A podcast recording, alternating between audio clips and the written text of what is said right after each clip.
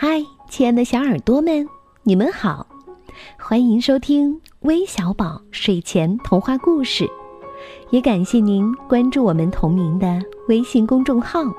我是珊珊姐姐。今天和你们分享的故事题目叫《害羞的蒲公英》。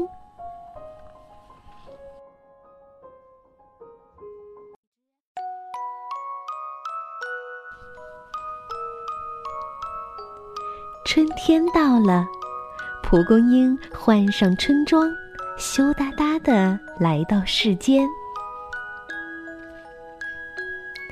春风轻轻地吹来，植物们伸伸懒腰，晃晃脑袋。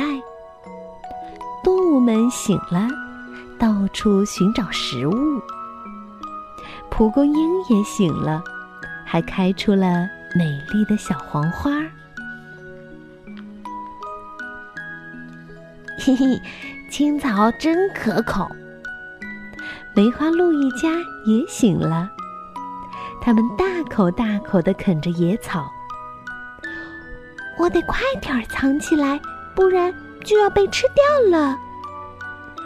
蒲公英躲在石头后面，害怕极了。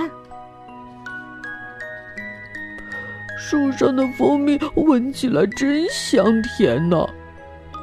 懒熊们踩着树干掏蜂窝，熊宝宝们在树下挖着树洞里的蚂蚁。蒲公英着急地看着这一切，心想：“小树啊，再长高一点吧，这样它们就够不着蜂窝了。”嗯，真美味儿啊！胖嘟嘟的毛毛虫沙沙地啃着菜叶。哇，好多萝卜呀！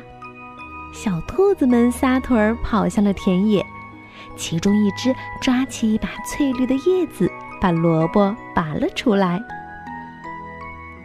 哎呀，吓我一跳！吃的正香的鼹鼠急忙逃走了。蒲公英躲在栅栏边，生气的看着这一切。大家都欺负植物。我要离开这里。蒲公英决定寻找新的家园。它寄希望于自己的种子。小黄花谢了，结成一个个白白的小棉球。棉球上有好多好多小种子。风一吹，蒲公英的种子就随风飞走了。蒲公英种子从高处向下望去，田野绿油油的，山坡上开满了野花。这里真美呀！是啊，因为有了植物，所以大地才如此美丽。风儿带着蒲公英种子飞过小河，飞过山坡。风把蒲公英种子送到了沙漠。沙漠里长着一排排仙人掌。小鸟们飞到仙人掌面前问：“我们能在你身上安家吗？”仙人掌点点头说：“当然可以了，你们还能吃我结出的果实。”小鸟们搬进了新家。还帮仙人掌消灭了害虫。蒲公英种子感到有点口渴，正好遇到了蜥蜴先生。快到我这里来吧，我背你去有水的地方。哗啦啦，天空下起了小雨。哇，好凉爽的雨水呀！蒲公英种子伸长了脖子。痛快的喝着，天放晴了，植物们舒展着枝叶，享受着阳光。这里的空气真好啊！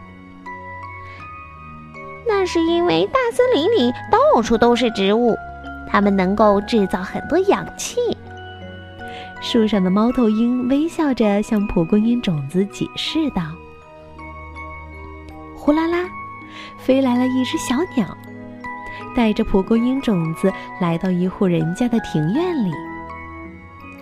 蒲公英种子看见这家人正在野餐，宝贝儿，多吃蔬菜水果对身体好。嗯，好的，妈妈，我喜欢吃蔬菜和水果。哼，原来大家都喜欢植物，我以后要和动物们好好相处。风儿把蒲公英种子送到阳光充足、土地肥沃的田野里，小动物们可高兴了。从此，蒲公英找到了新家。也和小动物们成了好朋友。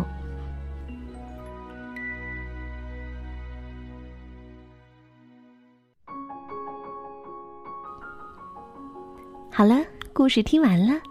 最后要祝今天的一位小寿星，来自广东茂名的梁青云小朋友生日快乐。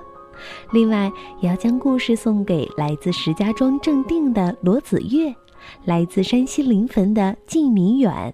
来自山东菏泽的依依，还有来自河北沧州的宇航，感谢你们的点播，我们明天再见，拜拜。